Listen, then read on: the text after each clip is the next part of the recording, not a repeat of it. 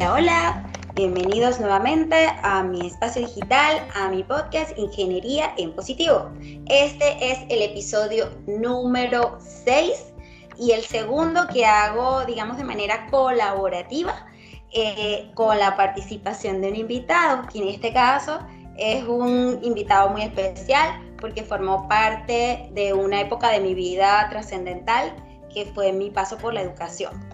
Y por eso eh, hoy el tema quise referirlo a la migración desde la perspectiva generacional, eh, porque este invitado de nombre Diego Martínez es un ex estudiante de la Universidad de Oriente, es un hoy en día colega, es graduado en Ingeniería de Petróleo y es un emprendedor con todas las de la ley, trascendiendo fronteras, ¿ok? Con un proyecto en el ámbito digital también. Así que bueno, hola Dieguito, como le digo yo, porque para mí mis alumnitos son mis alumnitos y siempre serán mis alumnitos. Entonces, bienvenido formalmente, Diego.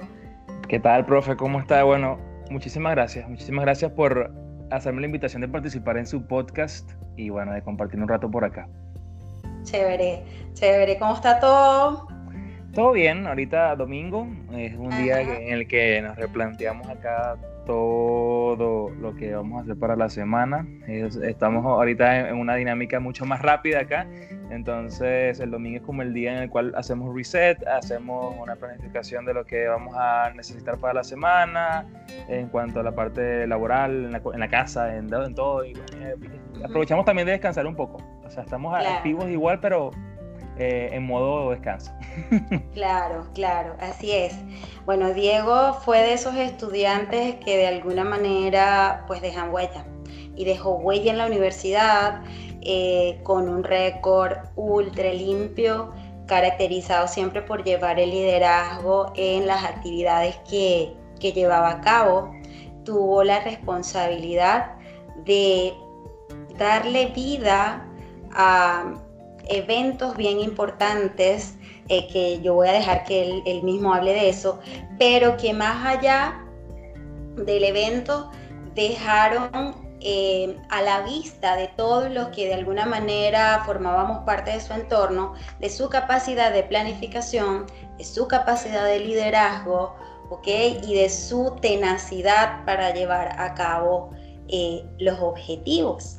Tú ahorita me acabas de decir que el domingo es como para sentarse, pasar revista y prepararnos de cara a todo lo que viene. Entonces yo quiero que tú me hables un poquito, Diego, de cómo has jugado en tu vida el papel de la planificación, del establecimiento de los objetivos, ¿ok?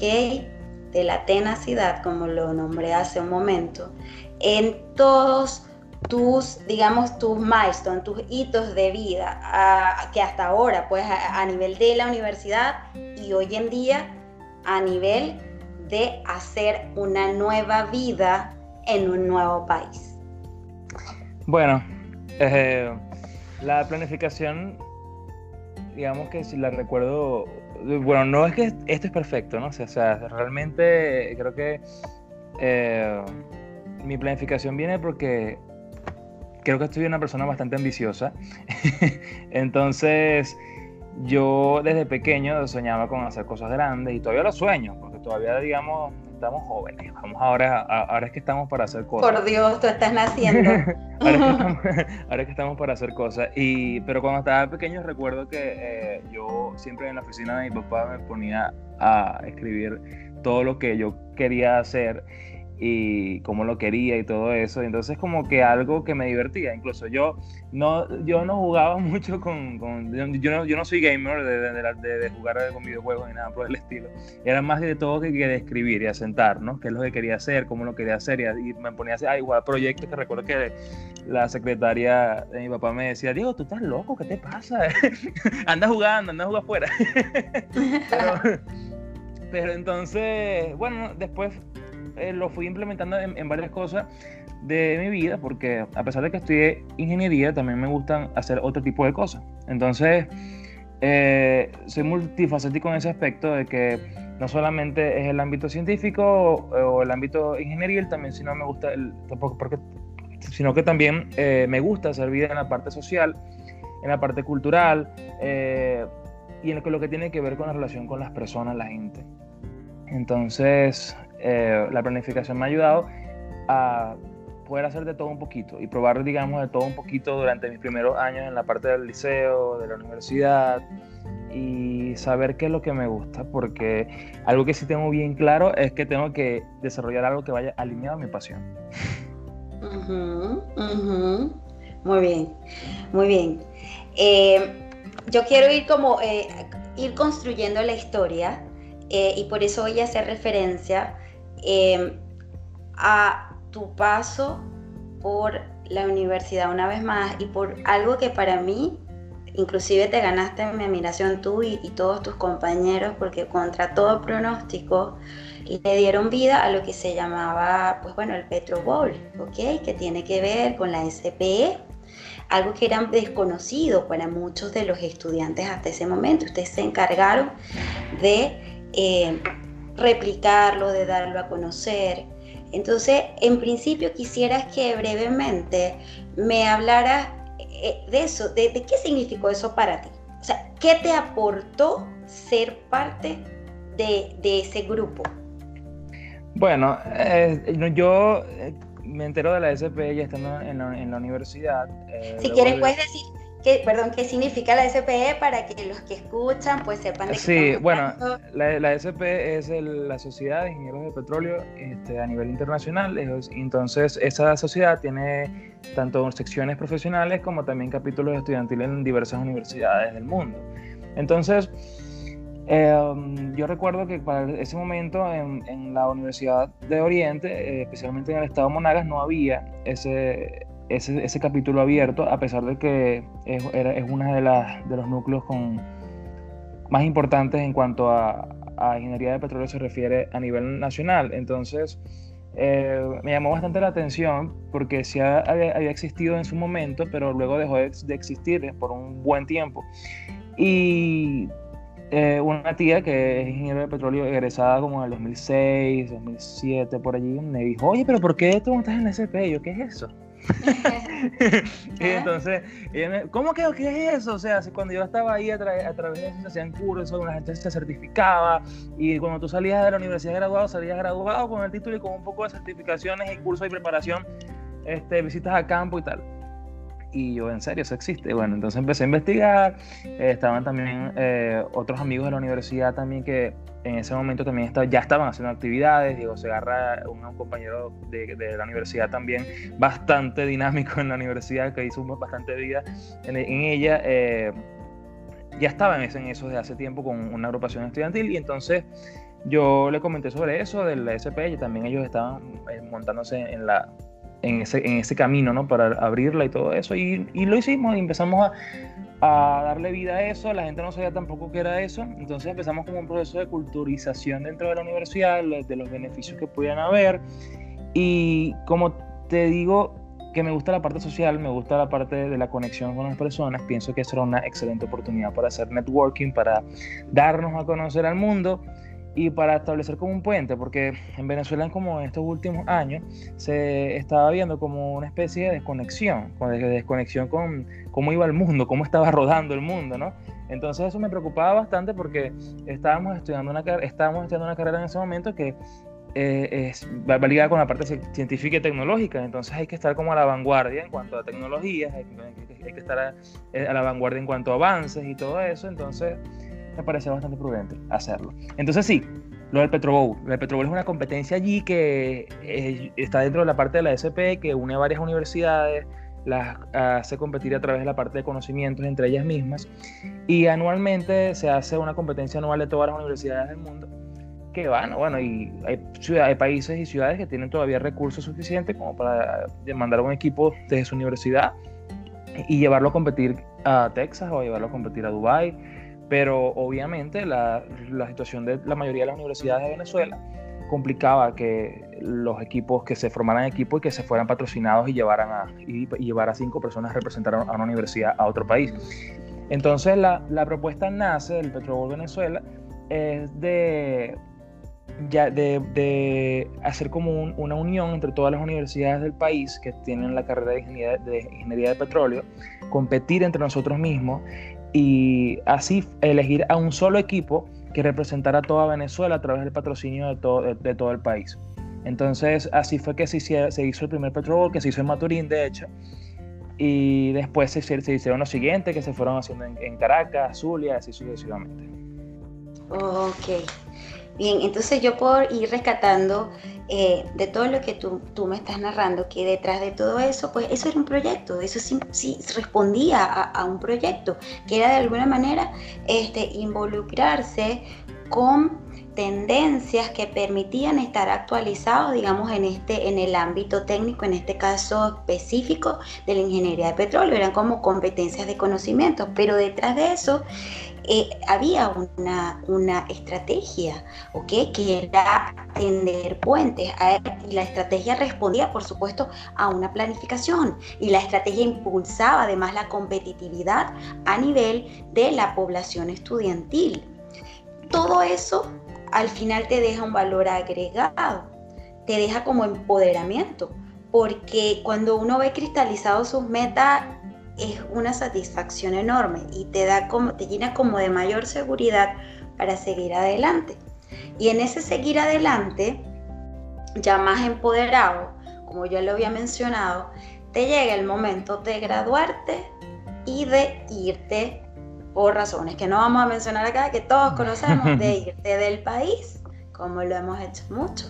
Entonces te tocó entrar en directo con la emigración para convertirte en un inmigrante. Un chico millennial, yo creo que tú eres millennial o Z, la verdad no lo sé. Por favor, no me digas que eres Z, porque me vas a sentir cada día más no, Creo, creo, que la, creo, creo, que la brecha entre las dos generaciones es el 94-96 y yo nací en el 95, así que... Ya, ya está, está, está. Ok, entonces, como un chico de esta nueva generación, ¿ok? Eh, ¿Cómo ves tú? ¿Cómo Diego afronta la decisión eh, impulsada por, por razones que, ya dijimos, no vamos a mencionar, como una nueva forma de vida? ¿Cómo lo enfrentas con todo lo que además tú habías podido ir eh, capitalizando a nivel de tus vivencias? Bueno, em, como te digo, como me mencionaste, la emigración es un paso importante que tiene que uno tomarlo con bastante empoderamiento y con bastante decisión y bastante autoconfianza también, porque tú vas a poner a prueba todo lo que eres al momento de que te vas a otro país y que nadie te conoce, porque empiezas a hacer, a, abrirte al mundo a través de un simple hola, mira, mi nombre es Diego, yo este, sé hacer esto, yo eh, puedo eh, eh, desarrollarme en esta actividad, yo soy bueno para esto, entonces no tienes un, como tal una red como la que tenías en tu país de origen y tú la empiezas a formar de cero. Entonces es una oportunidad para probar tu confianza y para también madurar mucho en la parte emocional.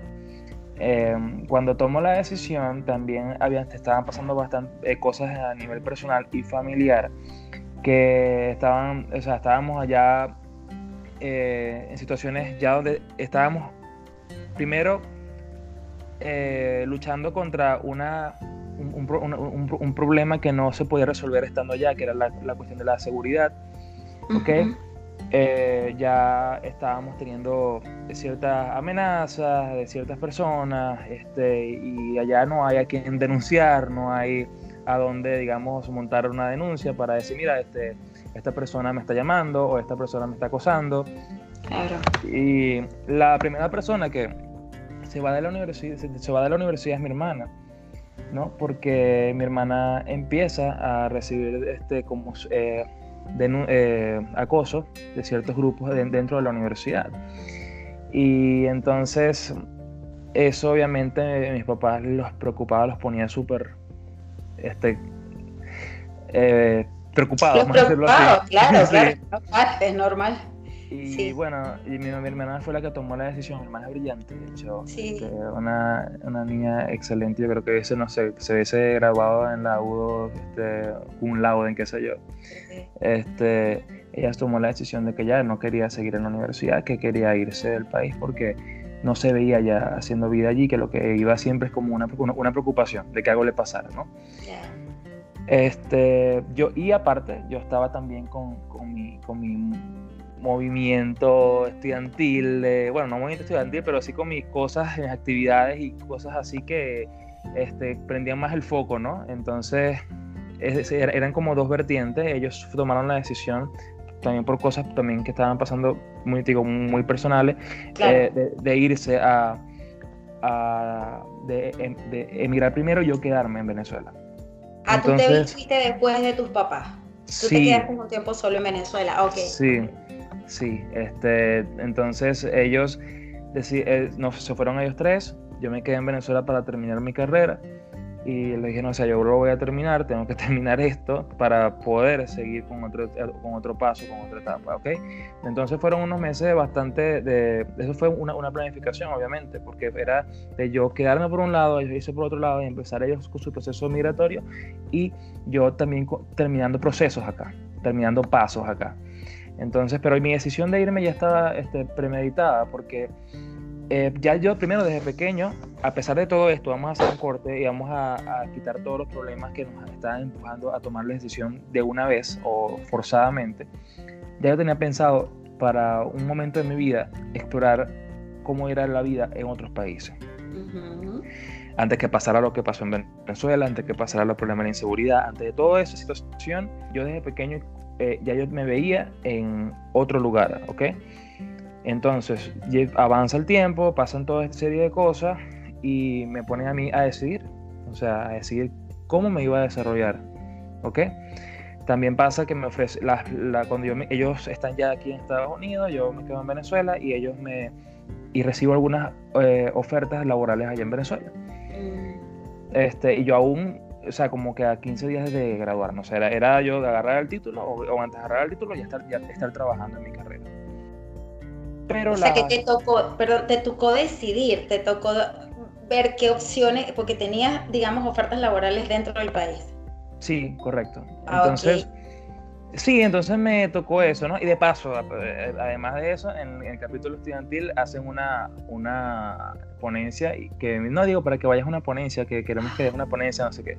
Y yo, ok, está bien, yo puedo dar una, una, charla, no no hay problema. Y ellos son los que colocaron el título de la ponencia y colocaron de, de la universidad a la industria. Ay, imagínate. Y yo como que, ah, ok, ok. Está bien. Está interesante esto. ¿Cómo, ¿Cómo les voy a decir a ellos de la universidad a la industria si aún yo no he estado en la industria? Claro. Bueno. Entonces fue bastante curioso, o sea, todo eso que estaba pasando en ese momento. Y en esa ponencia yo sí enfaticé que mi, mi decisión era seguirme formando, pero afuera del país, no adentro.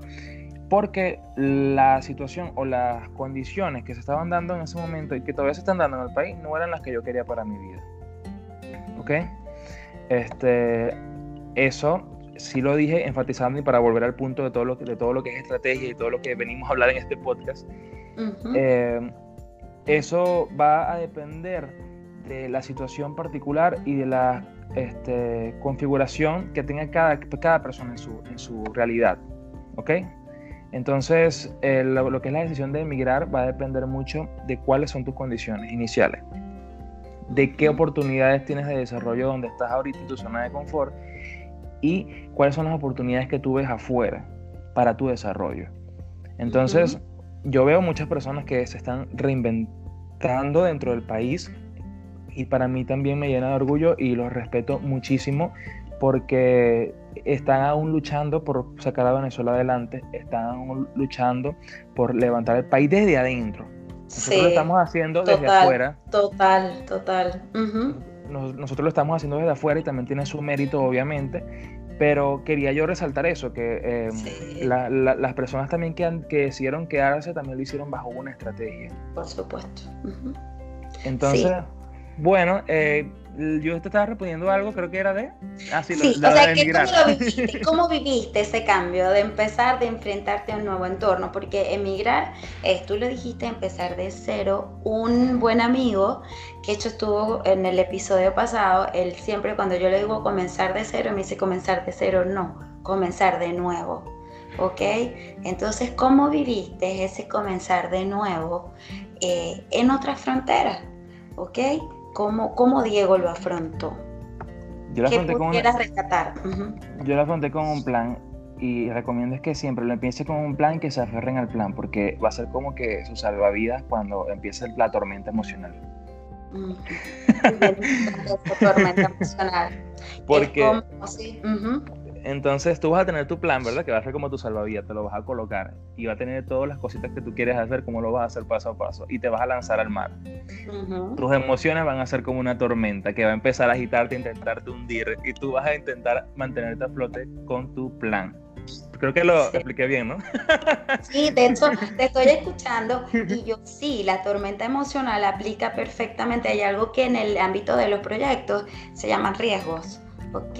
Riesgo, hay otros que se llaman issues, que son, digamos, digamos, el riesgo es la probabilidad de ocurrencia de un evento no deseado que puede impactar la consecución del logro del objetivo, ¿ok? Del proyecto. Entonces, en este caso, estoy tratando de hacer una analogía justo con eso que acabas de decir, la tormenta emocional, porque esa turbulencia de emociones que es eh, tienen cabida cuando uno está como inmigrante, eh, puede representar un obstáculo bien, bien importante en el avance.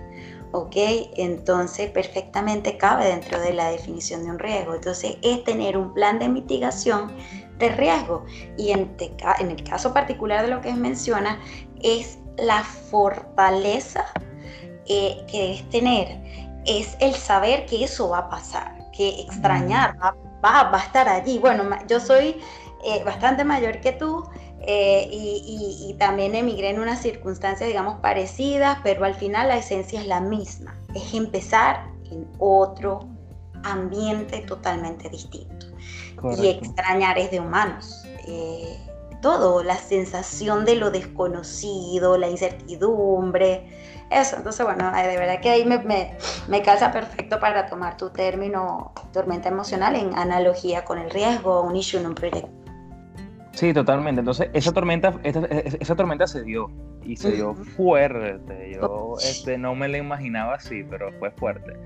Eh, y lo que me ayudó a, a, salir adelante fue primeramente este, mi familia, yo me vine con mi familia acá y eso ayuda muchísimo, ¿ok?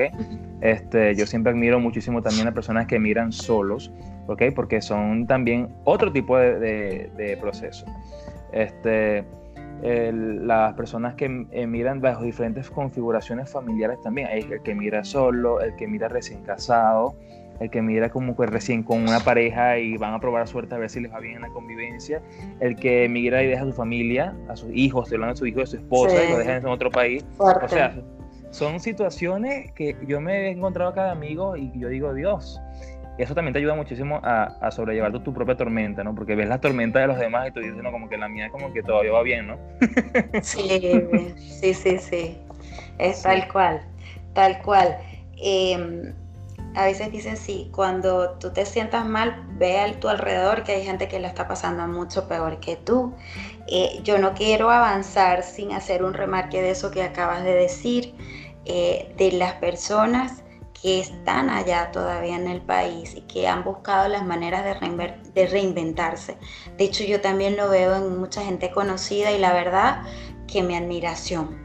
Eh, y, digo, Dios mío, los venezolanos tenemos tanto, tanto, tanto, y es tan, es tan fuerte para el que se queda como para el que se va, ¿ok? Y yo creería, y acá no sé si voy a ser temeraria con esto que voy a decir, pero para los que están allá, también les ha tocado de alguna manera entrar en contacto con la palabra o con la esencia de migración, porque tú cuando migras, eh, porque tú te estás moviendo de tu ciclo normal, de, tu hábitat. Es como Exacto, entonces, inclusive para los que están allá, les tocó salir de su hábitat natural estando en los mismos límites geográficos para poder seguir avanzando. Entonces, eh, no, quería, no quería pasar a la...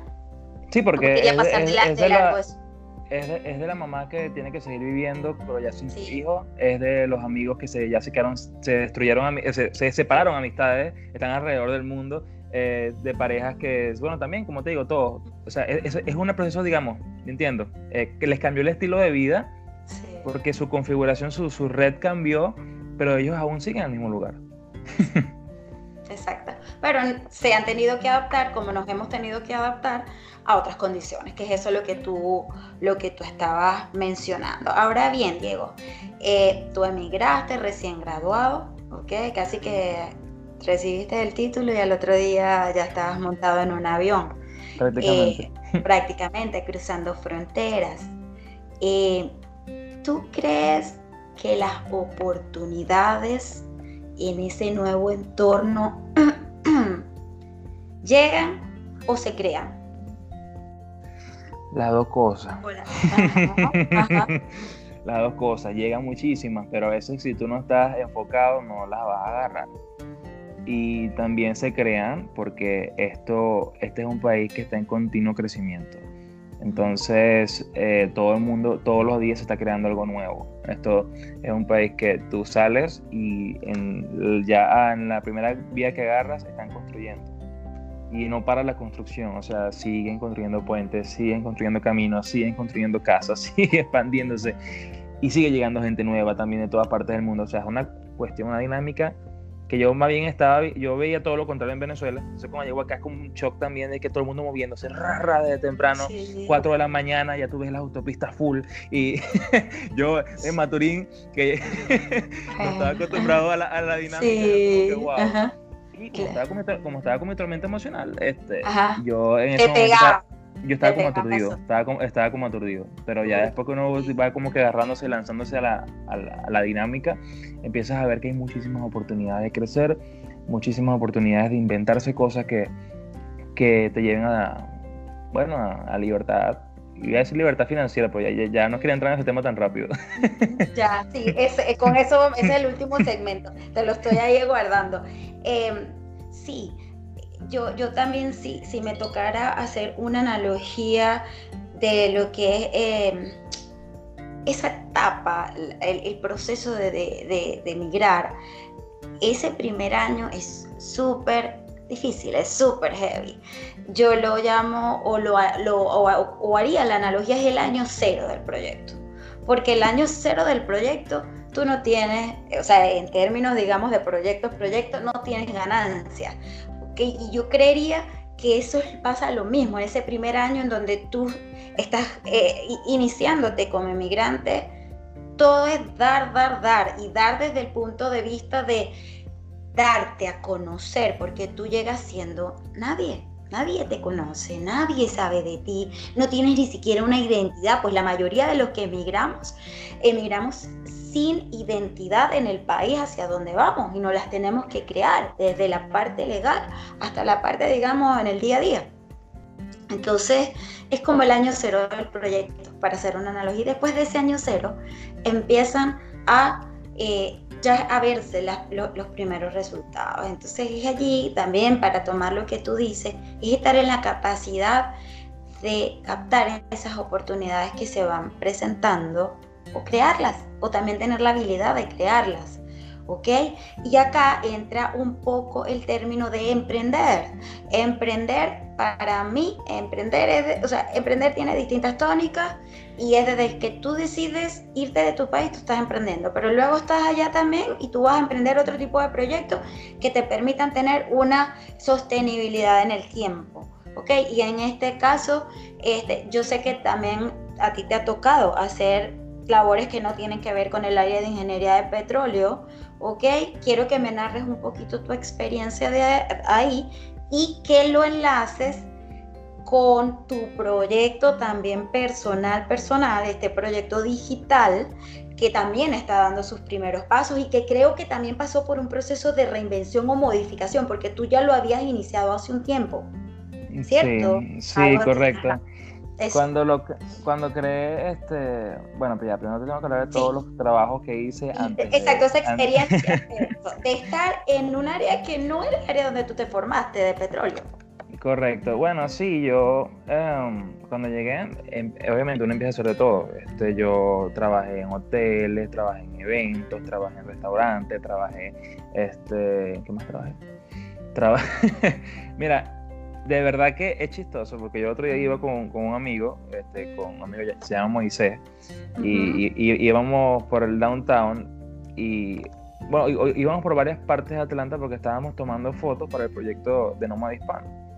Entonces él iba tomando fotos y yo iba manejando. Entonces yo, cuando íbamos pasando por la ciudad, este, yo le decía, mira, yo trabajé ahí.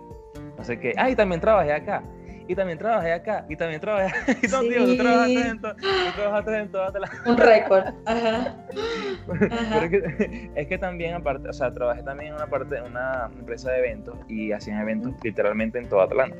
Entonces, eh, en hoteles, en estadios, en, en salones de fiesta, y entonces eso era prácticamente por todo Atlanta. Entonces me acuerdo que yo le decía que yo trabajé acá, trabajé acá, trabajé, porque pasé por muchas partes y haciendo, haciendo trabajo de que si de limpiar mesa, que si de...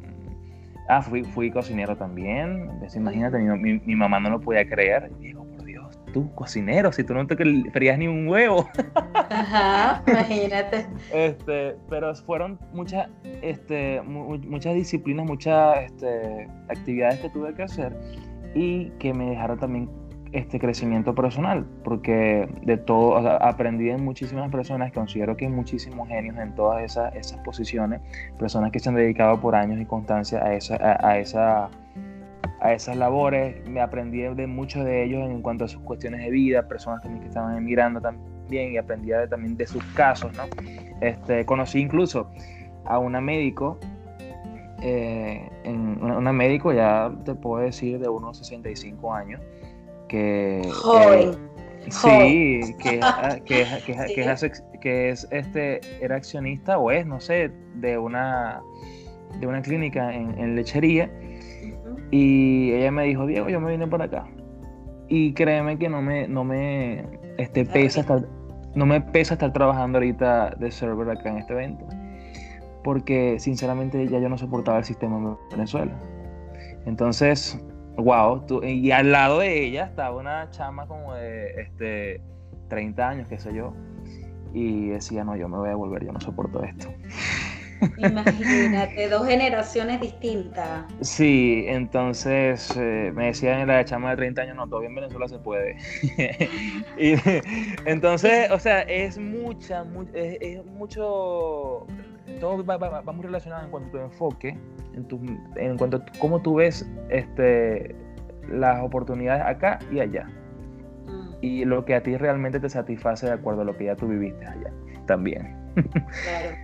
Entonces, bueno, yo tuve que hacer todo, todo lo que tuve que hacer, tuve también que estar pendiente, eso sí, estuve muy pendiente de mi parte legal, eso sí, estuve siempre muy, muy al pie de la letra con eso. Eso estuvo aparte de la, con la parte de, mi, planificación, este, de mis proyectos, pues este, estaba muy pendiente yo de mi parte legal, incluso desde antes de yo irme de, de Venezuela, yo lo tenía bien pendiente y eso me ayudó muchísimo a agilizar mis papeles hasta ponerlos en regla para poder trabajar y para poder hacer todo legalmente a un tiempo récord. Entonces, con eso ya una vez con, con ya mi, legalidad en mano, este, sí me fui a Texas a, a ver, bueno, a, ver la industria del oilfield, cómo se movía eso, fui a ferias de empleo, este, metí, empecé, empecé a, meter, a, meter papeles, fui a dos, tres entrevistas eh, allá en Texas y empecé a ver qué opciones me ofrecían, ¿no? Eh, y en eso también, que estoy en esa búsqueda, me parece otra opción, porque mi papá ya estaba trabajando acá en la parte de, la construcción, él es técnico superior en electrónica, eh, egresado de la Simón Bolívar, allá en Venezuela, y trabajó allá en Venezuela en construcción y, en, muy enfocado en esa parte, y acá este, empezó en la parte de electricidad, después fue siendo reconocido con, digamos, con sus conocimientos que ya iba, más allá de, lo que es entender un plano, de lo que es este propio diseño, ¿no? de, las redes eléctricas y empezó a ir avanzando. O sea, le dijeron, oye, pero ya va, tú estás en un nivel ya de ingeniería, ¿ok? Le dicen los propios Foremans. Entonces, eh, empieza él a darse a conocer a través de sus habilidades desde abajo, porque mi, papá empieza como, como un, obrero más dentro de la construcción. Entonces empieza a darse a conocer y empieza a, a codearse con los ingenieros. Y se, se, ofrece como, o sea, hay, como ese campo, ¿no? De también entrar por otra parte, que no sea la parte del oil field, sino también entrar por una parte de construcción, bien sea la parte eléctrica, o bien sea también la parte de aire acondicionado, que también es otro, otro punto que es muy demandado acá. Y por ahí fue donde yo empecé. por la ah, buenísimo. De aire, acondicionado. Sí, ah, ah porque sí. Porque sí, porque yo también probé suerte como electricista, de cierto. Eso, fue otro trabajo más que hice. fui, electricista, fui electricista con mi papá y, vi cómo era el sistema. Este, y, bueno, no voy a decir que no me gustó, pero me decanté por la parte de, refrigeración. Ya, o sea que tuviste la oportunidad de alguna manera de hacer como un estudio de mercado, por también utilizar un término relacionado, digamos, al ámbito de los proyectos, como hacer un estudio de mercado para ver cuáles eran las distintas opciones, ok, que estaban siendo demandadas y en base a eso tú lanzar, digamos, tu oferta, en este caso, este tu producto que está destinado al ámbito del aire acondicionado, me dijiste, la industria del aire acondicionado, del, sector del aire acondicionado. Aquí se llama HV, HVAC que trata con la parte de, heating, ventilation, eh, en air conditioning. Entonces, eh, todo lo que tiene que ver con lo que es diseño de, la, de, las estructuras, ¿no? de, de, cómo hacer el flujo de aire en los edificios, en las construcciones. Eh, eso aquí es muy importante porque aquí hay este, cambios de temperatura muy amplios, no es como en otros países que se mantiene una, una temperatura promedio o relativamente igual durante todo el año. Aquí hay cambios drásticos.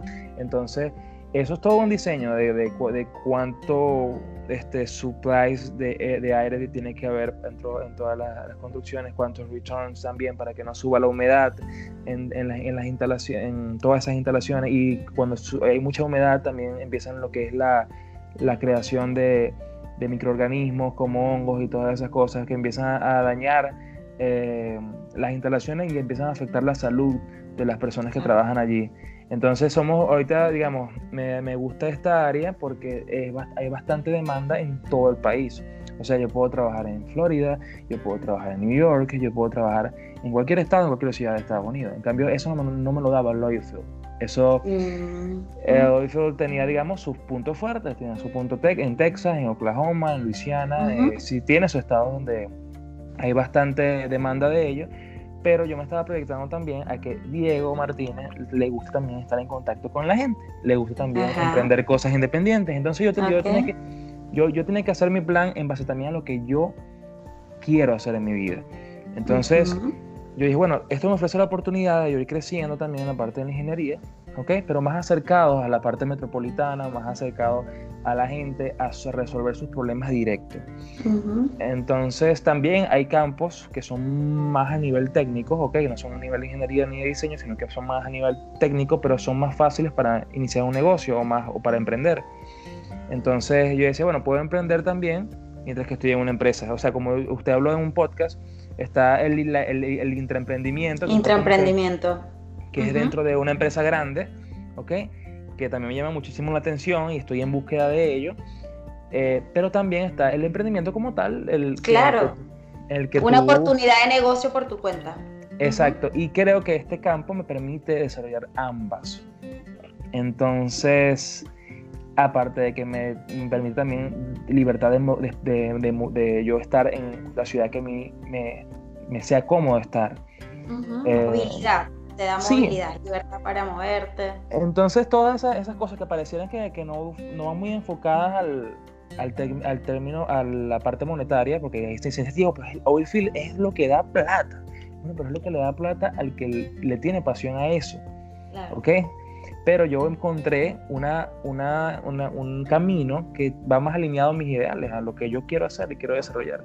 Entonces, por ahí, bueno, van los tiros en cuanto a la, también a la reconfiguración de la planificación que yo tenía, porque yo tenía una planificación paso a paso también en base al oil field. ¿Ok? Claro.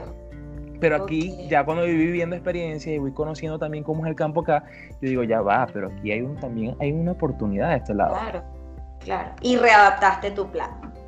Exacto, lo readaptaste el plan. De hecho, ahorita me, también me sale otra, otra oportunidad nuevamente en la parte del oilfield.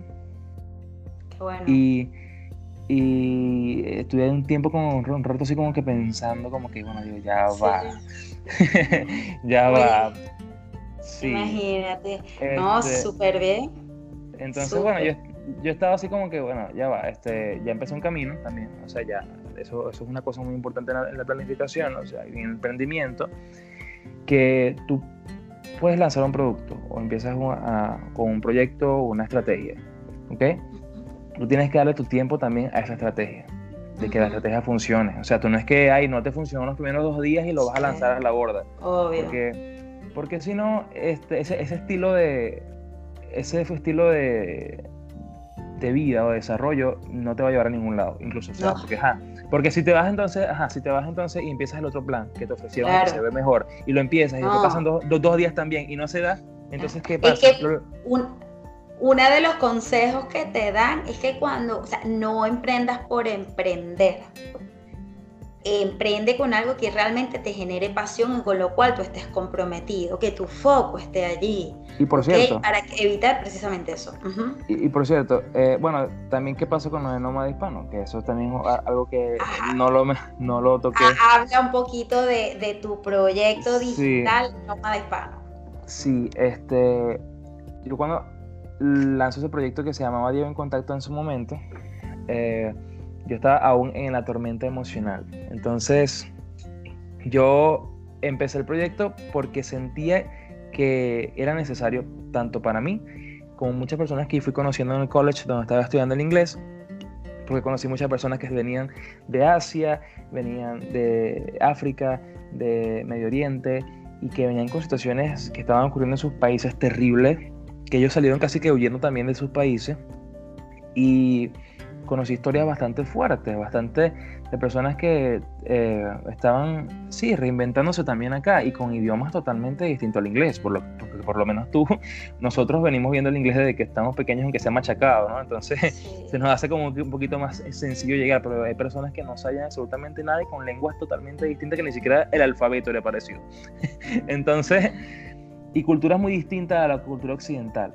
Entonces, bueno, yo allí en ese momento empecé con el proyecto y después los paré como a los dos, tres meses porque empezó, llegó el momento de yo ir para Texas en el plan también y, entonces empezó también esa dinámica, me estaba muy... Eh, estaba muy eh, copado, digamos, de tiempo, estaba muy ocupado y no le estaba dedicando el tiempo que debía dedicarle a Diego en Contacto en su momento. Entonces, empezó de publicar una vez a la semana, de cada 15 días, no me gustaba, entonces decidí pararlo para este, reestructurar el plan, no cancelarlo, ojo, no dejarlo a un lado, sino reestructurarlo y lanzarlo nuevamente con una mejor estrategia.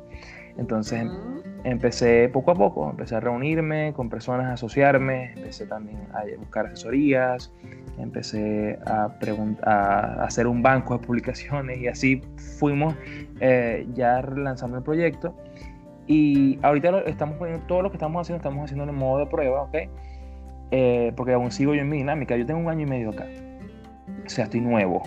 Claro, claro. Estoy nuevo. Este, pero yo sé que yo me quiero desarrollar en dos cosas, en la parte de la ingeniería y en la parte del coach y de lo que es la relación con las personas, la parte motivacional. Son dos cosas que quiero desarrollar. Y yo sé que eh, si por lo menos la parte del OFL es una cuestión que me tengo que dedicar completamente a eso. ¿Ok? Por lo menos los primeros años. ¿Ok? Si hay momentos en los que ya tú llegas a un, a un nivel en la parte del OFL que tú puedes hacer también tu parte de coach, puedes emprender, puedes hacer todo. Pero yo, digamos, de, acuerdo a mi estructura y a lo que yo creo que, que puedo hacer y realizar, decidí hacer, eh, desarrollar la ingeniería en otro campo que me permite hacerlo en la parte metropolitana y empezar a probar también en la parte social, a través del coaching, a través de las redes sociales y ir viendo cómo se van dando las cosas en ambos proyectos, en ambos lados. Ok, no, buenísimo. De alguna manera, entonces, eh, hablando ya en el marco de tu proyecto digital, de la parte marcado en todo lo que es el área de motivación, eh, tú, tú en algún momento lo arrancaste, tuviste una primera versión, ok, digamos una versión, sí, una versión beta, y luego lo repotenciaste, ok, y para repotenciar las cosas, eh, tú te documentaste, porque tú mismo me estás comentando que empezaste a preguntar, que empezaste a levantar información sobre gente que tenía un grado de conocimiento más elevado en esa área, que obviamente te iba a proporcionar información para relanzar tu proyecto de manera más acertada. ¿Ok? Que de hecho el cambio es del cielo a la tierra, ¿ok? Este, porque yo lo he notado, hay estrategia detrás de eso, inclusive eh, la interlocución detrás de bastidores por el direct que de alguna manera en algún momento uno tiene para, porque bueno, porque haces algunas consultas, la manera a mí me dejó guapo, talento nacional, cinco estrellitas, entonces eh, de verdad que súper admirado, admirada con eso. Eh, eso está hoy en día solamente por Instagram, se llama así la cuenta, arroba eh, nómada, nómada hispano, ¿no? Sí, estás, es arroba nómada hispano, solamente está, estamos ahorita en Instagram, por también, eso también lo, nos asesoramos también, o sea, es bueno comenzar también de acuerdo al capital que tengas y también el equipo de trabajo que tengas, no es necesario abordar todas las redes para estar en las redes sociales. O sea, puedes empezar en la que primero tengas más practicidad y en la que en una que tenga también bastantes usuarios. Y a través de ella puedes fortalecerla y después impulsar la otra y después impulsar la otra y así sucesivamente. Entonces ahorita estamos enfocados Sí, entonces ahorita estamos enfocados netamente en Instagram, creo que ya estamos en Facebook también, en la, página de Facebook, por, por elementos publicitarios solamente, porque sabemos que para hacer el Facebook Business, este, eh, digamos, la, la, la, estrategia de Facebook, Facebook, Business, eh, disculpa, utilizar la herramienta, repito, de Facebook Business. Business, Sí, es mucho mejor que utilizar el, el la herramienta que te ofrece Instagram directamente. Entonces, eh, abrimos lo que es la cuenta en Facebook Business y a través de allí, bueno, vimos que podíamos también publicar en la página, en una, fan, en una fanpage, y nos creamos la fanpage. Entonces estamos, estamos utilizando el mismo material que utilizamos en Instagram para publicar en la fanpage. Entonces estamos en esas dos por los momentos. Oye, qué bueno. Y yo he visto este, que de alguna manera ustedes tienen posts asociados a tips, ok, este, tips eh, relacionados netamente con el, digamos, el proceso de migración, pero también lo están haciendo un poquito interactivo porque le preguntan, hay algo de las historias, historias de nómada o algo así, como que cuéntame tu historia, como para compartir y que la gente también se sienta como identificada, oye, mira, no es a mí nada más que me pasó. Hay gente que también, mira, le pasó como a mí, de hecho yo también en estos días compartía con, con una persona acá y, y, yo lo escuchaba y, oye, a mí me pasó algo muy parecido a eso. Entonces uno se siente como, oye, es que es a uno solo, pues. Entonces eso me parece súper chévere, esa interactividad, interactividad. Porque una de las cosas que uno se siente solo a veces cuando está en ese proceso este, de emigrar los, los primeros meses, los sentimientos más fuertes es la soledad. Sí. Entonces, cuando tú sientes que otras personas también están pasando por situaciones similares a las tuyas, te sientes de alguna manera acompañado en, la, en, el, en, el lío en, en, la tormenta, ¿no? Entonces, la tormenta emocional. Sí, entonces ayuda muchísimo, ayuda muchísimo tú saber, saber, la historia de otras personas y por eso creamos lo de eh, historia de un nómada, porque así muchas personas van a... Y nunca te vas a dejar de, sorprender, porque así como pasan cosas muy similares a las tuyas, pasan cosas muy locas de las personas, tanto mejores como peores, y, y, tú puedes, y tú puedes también aprender de ellos. Y si eres sabio, puedes aprender de ello. Claro, claro. Ahorita también empezamos a hacer también lo que es la parte de, contar historias de nómadas exitosos también, porque detrás, de, detrás de, personas que, hoy también seguimos y que este, leemos y aprendemos mucho de ellos, ahorita líderes, eh, hosters y actores, emprendedores, ex personas que han sacado sus sueños adelante, hay también historias de, de migración hay una historia de desplazamiento y, casualmente esa, esa, ese momento que vivieron ellos de irse de un lugar a otro fueron momentos que los marcaron muchísimo para convertirse en lo que hoy son. Entonces, por eso nos gusta también hablar de ellos. Claro, eso también se llama en el ámbito de los proyectos como los hitos, los milestones, son esos eventos clave este, dentro, digamos, de, un proyecto que te llevan de un estadio a otro o que si dejan de pasar, el resultado puede estar en peligro. El resultado del proyecto me refiero. Entonces, en este caso, haciendo la analogía, eh, digamos, sí es un hito de vida porque eh, el, el haber vivido eso y el haber pasado por todas esas cosas fue lo que llevaron a esas personas a estar donde están el día de hoy. Y el éxito puede parecer eh, cliché, una frase cliché, pero realmente el éxito no llega por casualidad. Detrás del éxito hay esfuerzo, detrás del éxito hay lágrimas, detrás del éxito muchísimas veces hay miles de caídas, pero sin duda la constante para también hablar en términos de ingeniería, las variables son esas cosas que tú te puedes ir consiguiendo en el camino, que te pueden tumbar en un momento determinado o que te pueden hacer replantear tu, tu plan, pero la constante debe ser la tenacidad, la fortaleza para tú levantarte y aprender de esas caídas, ¿ok? Y decir, aquí estoy yo y sigo adelante, y sigo adelante con empoderado o empoderada. Sigo adelante con mayor fuerza, con mayor conocimiento y eso me va a hacer acercarme a mi objetivo de una manera muchísimo más asertiva. Diego, hemos hablado casi 52 minutos. Yo estaba revisando eso ahorita. Sí, esto, esto, daría para mucho más. Espero que de verdad haya muchísimo más. De hecho, este, yo, yo solamente voy a decirte yo también. Yo, yo esto del podcast es algo así como una afición que yo tengo, este, porque a mí me gusta comunicar, me gusta dejar algo de lo que yo pueda medianamente saber y hacer que otras personas también lo, lo, dejen su aporte y también siempre resaltar que detrás de una estructura catedrática, académica, hay vida. Al final está presente en nuestra vida. Eh, siempre hago el énfasis y lo hacía cuando estudiaba y cuando yo daba clases. Eh, hay que enfocarnos en ser integrales, hay que enfocarnos en ser unos ingenieros 4x4, porque tú eres el ejemplo y como muchísimos de tus compañeros que ojalá pudiera tener un día la oportunidad de conversar así como hacer un panel, este, son 4x4, porque para mí sacar un 20, sacar un 10 o sacar un 7, porque hoy en día estoy en Chile, en Chile la escala es del 1 al 7, sacar el 7 no solamente, no, o sea, es pero más allá de ese 7 tiene que haber una serie de competencias que te permitan a ti llevar ese paso adelante.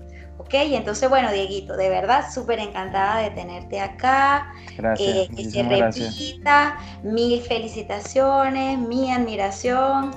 Y pues nada, siga para adelante, siga para adelante. Quisiera que dejaras en una frase este, algún mensaje para todos esos chicos que como tú eh, les ha tocado eh, empezar una nueva etapa de su vida en un, porque exacto, tú te graduaste y tu etapa profesional de alguna manera te tocó desarrollarla, aun cuando no estés en el área de, petróleo netamente, pero sí, ya es el Diego profesional, ya no es el Diego estudiante, ¿ok? Y el Diego que se está haciendo adulto.